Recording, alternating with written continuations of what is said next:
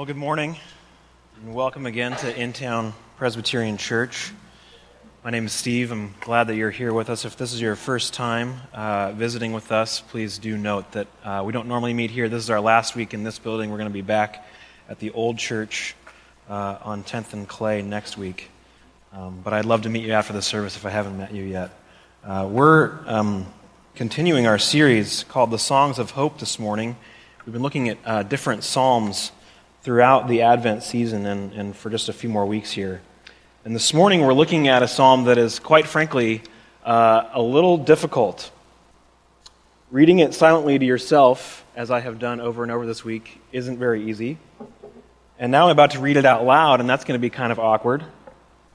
And when we start to realize that this was actually a prayer that God's people would say in worship, and it was, it was ordered to actually be put to music and sung as a song, well, that's just a little bit weird.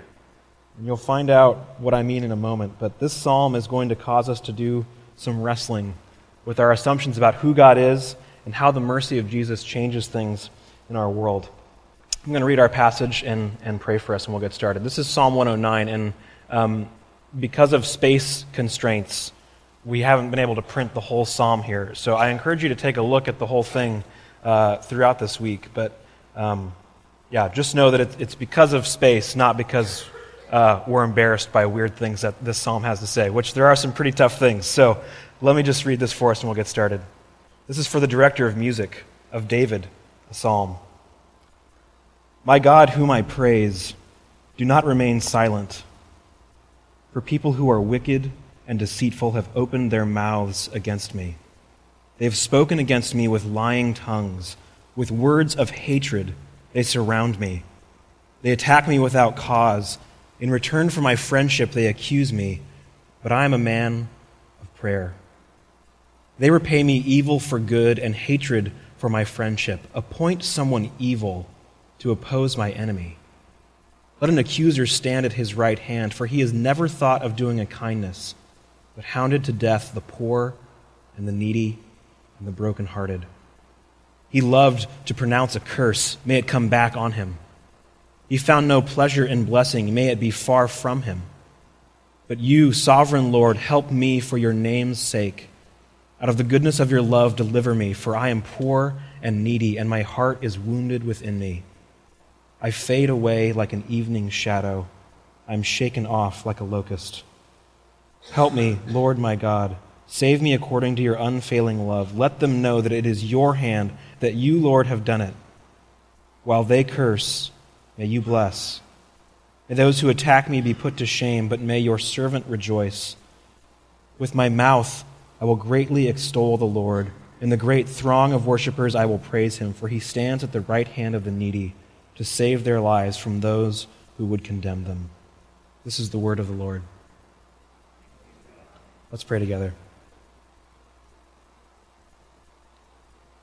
Father, Son, and Holy Spirit, we rely on you now most especially as we seek to understand you and your word and the way that you have revealed yourself to us, as we seek to understand um, the results of evil and the moral fabric that you have placed in this universe, we need the enlightenment of the Spirit. We need to be led by Jesus himself into understanding the truth that you have taught to us. I ask this morning that you would be merciful to us. As we have already said, you do not treat us as our sins deserve. This morning, would we um, not fall over our strength in our own selves, but would we find ourselves being carried by you, living in this world as you have called us to live? We ask this in Jesus' name. Amen.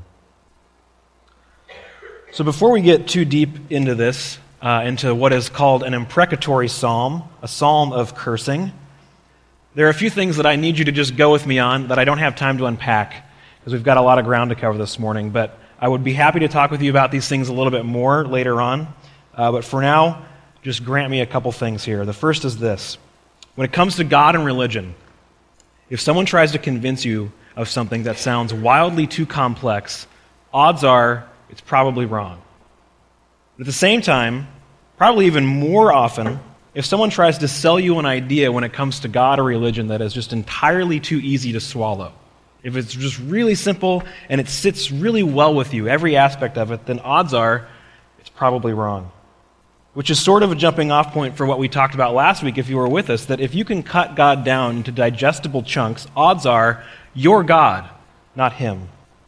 It takes a special kind of arrogance to assume that our perspectives, our attitudes, our feelings are normative and accurate, much less all encompassing. God is in many ways like a good whiskey. It's a syrup, but it burns and it smokes and it takes time to acquire a taste for the depth and complexity. He's not always that easy to apprehend.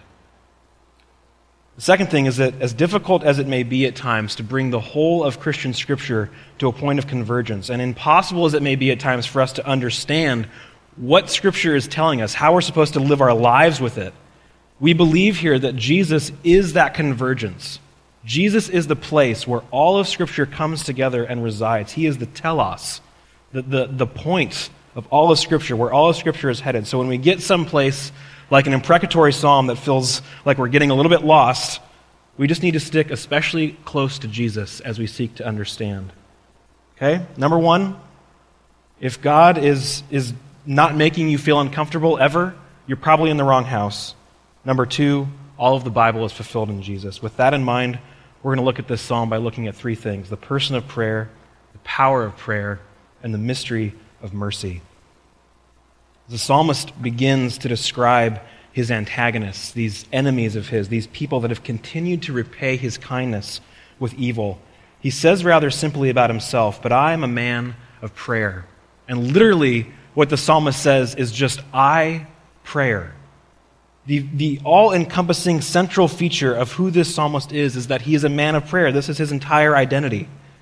And when we understand this correctly, I think we'll begin to see that though the psalmist seems to be consumed with vengeance and violence, he is instead actually, in reality, pursuing patience and praise. He begins and ends this psalm with sort of bookends, this declaration that he is praising God. Now, we live in a strange culture, don't we? We live in a culture that, on one hand, seems to idolize revenge fantasies. There are any number of movies or comic books or even songs about this sort of thing. But at the same time, our culture, our culture tends to condemn this sort of vitriol from the religious as being fanatical and judgmental. And even those of us that, that maybe don't find ourselves on, on either of those poles, we, we find it difficult to read these imprecatory psalms, these psalms of cursing, especially when the psalmist starts to bring in evil people's children. It's really difficult to understand how this fits with the rest of Christian literature and Christian scripture, especially. But I think often we're blinded by the harsh language of these prayers and we're unable to see what is really happening at the core. Because at the core, rather than going around slandering his enemies, rather than spending time fantasizing about how he might cut down his enemies himself, rather than planning out revenge or actually acting out violently against his enemies, the psalmist instead comes to God in prayer and does nothing but that. This psalm is attributed to David, and if this was written at the time that David was king, he could have reached out and killed his enemies with impunity. Even when, when David had not yet ascended to the throne, though it had been promised to him, and as his enemy Saul was just insanely after him all the time, there came a moment where David had an opportunity to kill his enemy, and all of his followers said, David, God himself has delivered your enemy into your hands. And yet David refused to take action. The psalmist is not a man of vengeance. He does not take revenge. He's a man of prayer. He opens himself up to anger, yes, but he allows himself to put aside violent recourse and wait patiently, even in the midst of his anger, and call out to God to fight for him. So that's the one person of prayer, but there's another person of this prayer. Who is the person that David is praying against? And while we don't have an actual historical idea of, of who that particular person is, I think that when we start to fill out the, the picture of the type of person that the psalmist is railing against, we'll begin to see how these sorts of angry prayers can be part of the Christian canon. Jeff Hall, who I promise you is no relation to me, um, was a rising leader in the National Socialist movement which is currently one of the largest white supremacist groups in the United States. Jeff was uh, angry and violent and incredibly racist. And like many white supremacists, Jeff was pretty obsessed with Nazi paraphernalia. But unlike many white supremacists, Jeff actually was not alienated from his family. He wasn't just a single, you know, young white guy that, that didn't have this other realm. And he didn't keep his family separate from, from his racial bigotry. He had five young kids, and he really indoctrinated all of them from a very young age with his racial bigotry. I mean, he even went so far as to, to hang a swastika banner above his infant's bassinet. He steeped his children in hate filled, vitriolic racism, especially his eldest son. He taught his son Joseph at a very young age how to shoot weapons. He gave him Nazi swastika emblazoned clothing and filled him with hate.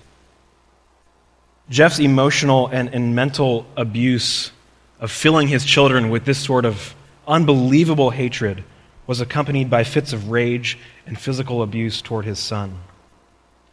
About a year and a half ago, when Joseph was 10 years old, so saturated with hate and violence, he got down his father's gun, loaded it, and went downstairs to where his father was sleeping and shot him point blank in the head, killing him instantly. Joseph is now 12 years old and has just been found guilty of murder. The, the, court decided that he knew exactly what he was doing when he went and killed his father, and so now they're trying to figure out how to sentence him. Odds are he's going to be in juvenile detention and prison for most of his life. How the children are punished for the sins of the father. This is so much more complex than just calling out judgment on one particular person. This has now passed and spanned generations. There is an evil in this world that is far worse than what most of us can possibly imagine. There are people being imprisoned right now for taking on baptism into the Christian church.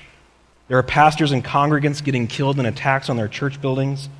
There are girls who are not even teenaged yet that are being sold into sex slavery, being abused for hours a day, every day of their life by evil men. There are young boys being stolen from their homes and forced to murder their own friends to desensitize them to killing so that they could take place in a war that they don't even understand. There are children being ripped apart by bullets in their own kindergarten classroom, and sometimes Sometimes the only cry that can come out of your lips is, God damn the evil in this world. The person being prayed against in this psalm hounds the poor and the needy to death.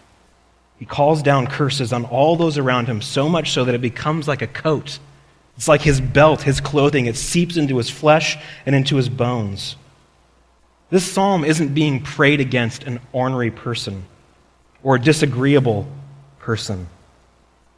I found out this week that, that people have a bumper sticker that says, Pray for the president, with this psalm as a reference.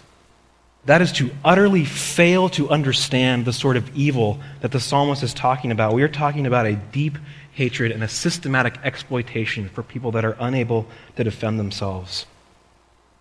Honestly, I think part of the reason that we're uncomfortable with Psalms like this is because we're petty. And we project our pettiness onto God. It's as if God got cut off in cosmic traffic and races the guy down to shoot his tires out. And we fail to seriously consider the moral fabric of the universe. We fail to take seriously the horror that is part of daily life in many areas of our world. And as a result, we often fail to take seriously the power of prayer. If you've taken a college philosophy class, then you probably know what speech acts are, and you can throw around words like perlocution with your friends. And by the way, they think you're really cool when you say perlocution. If you've never heard of speech acts or perlocution, that's fine. You probably know the idea already, but here it is in a children's rhyme Sticks and stones may break my bones, but that's actually nothing compared to words. Words can cause way more damage. Our words actually enact and change reality. Think about when a, when a nation declares war, or even more uh, obvious, when a minister declares at a wedding, I now pronounce you husband and wife. Words actually enact a change in the world. It changes the relationship between that man and that woman.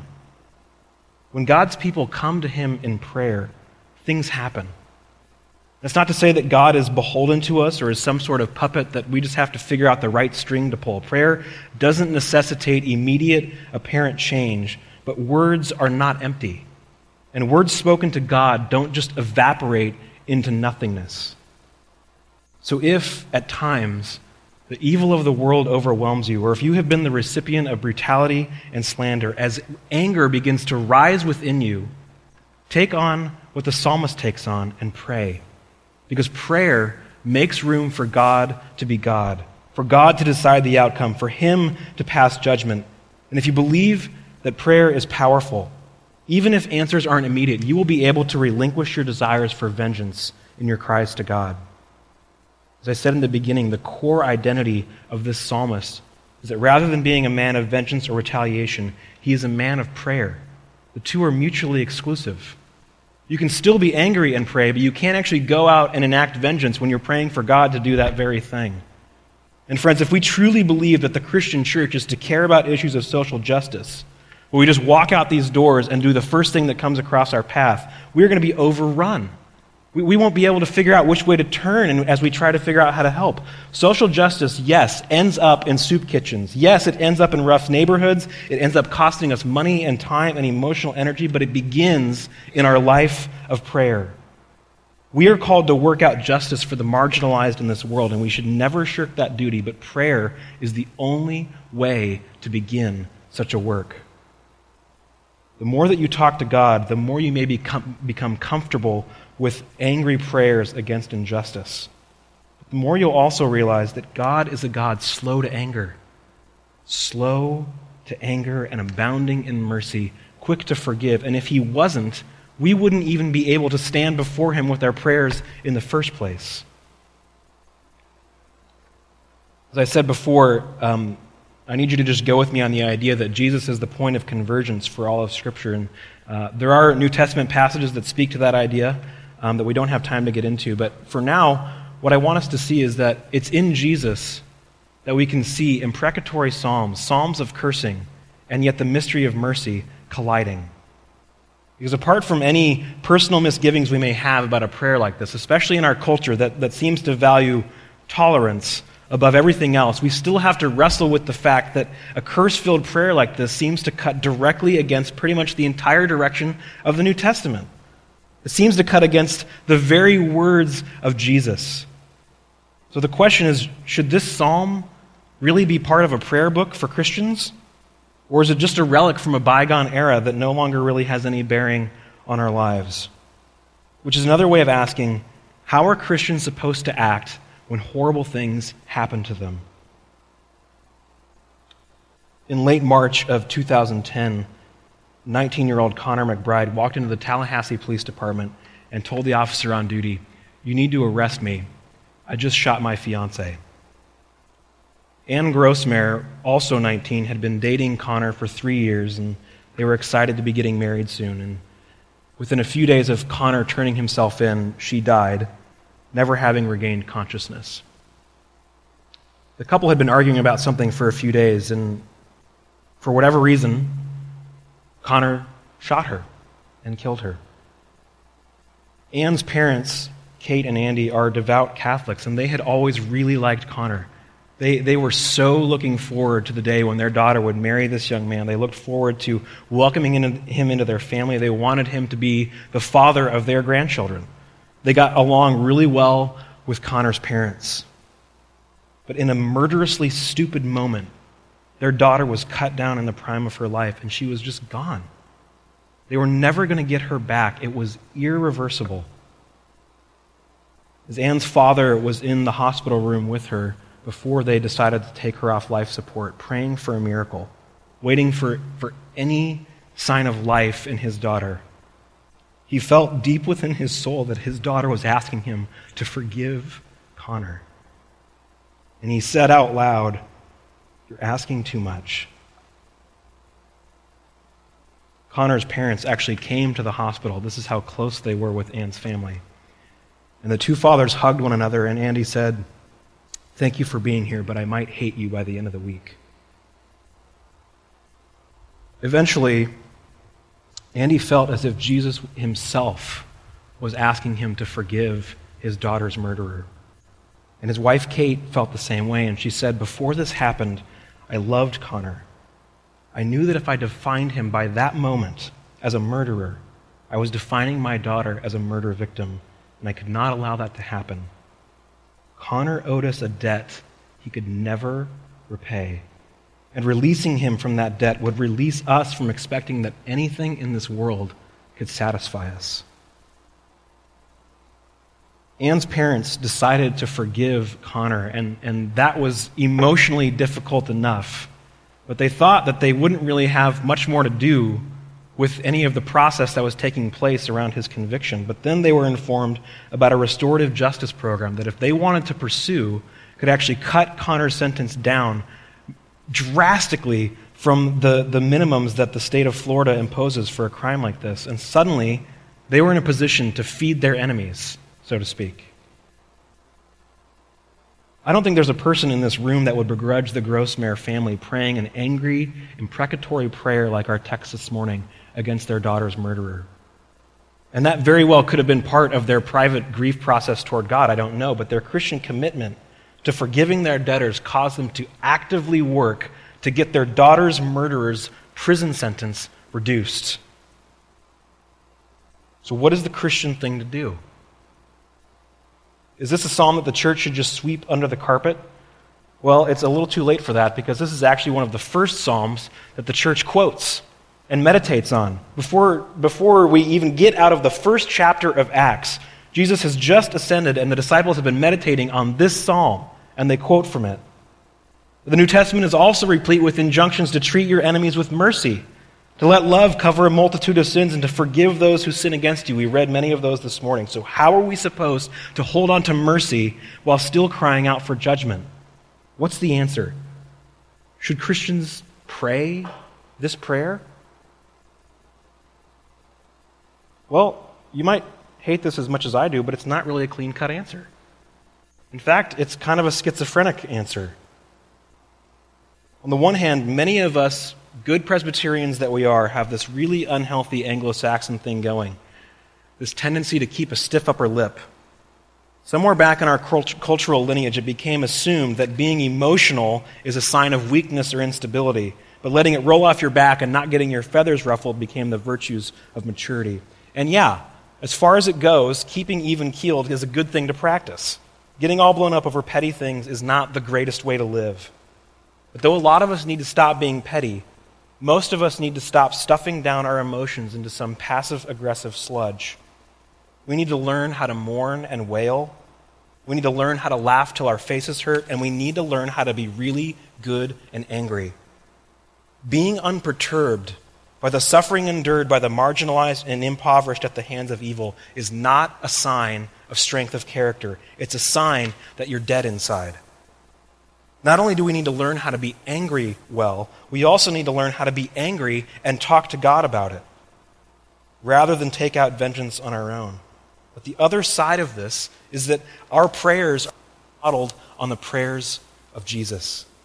And it's in the prayers of Jesus that the mystery of mercy is revealed because rather than take on vengeance against his enemies, God entered into the world with vulnerability. And now all of our prayers get subsumed under the prayer that Jesus taught his disciples to pray, the prayer that we pray every single week. God, would your will be done on earth as it is in heaven? The prayer that Jesus himself prayed in the Garden of Gethsemane with death whispering at his door, Not my will Thine be done. Jesus allows his will to be shaped by whatever it is that his Father is wanting to accomplish in the world, even if that means going to death. As if that prayer wouldn't be hard enough for us to practice. As Jesus is dying, he calls on his Father to forgive his murderers. And as much room as we'd like to put between ourselves and the people that killed God, or the people that have harassed his church ever since, or the people that do heinous, horrible things to children. The fact is, the distance between us and our enemies is a millimeter compared to the distance between us and Jesus before he took on our death and slammed into us with life. Friends, we have been seeing for the last several months in our study of the Gospel of Luke that Christianity turns enemies into our neighbors. And what we find as we look at this psalm is that we can still be angry with injustice, but that anger will find expression as we pray for God to reconcile all to himself in the death and resurrection of Jesus. Let's pray together.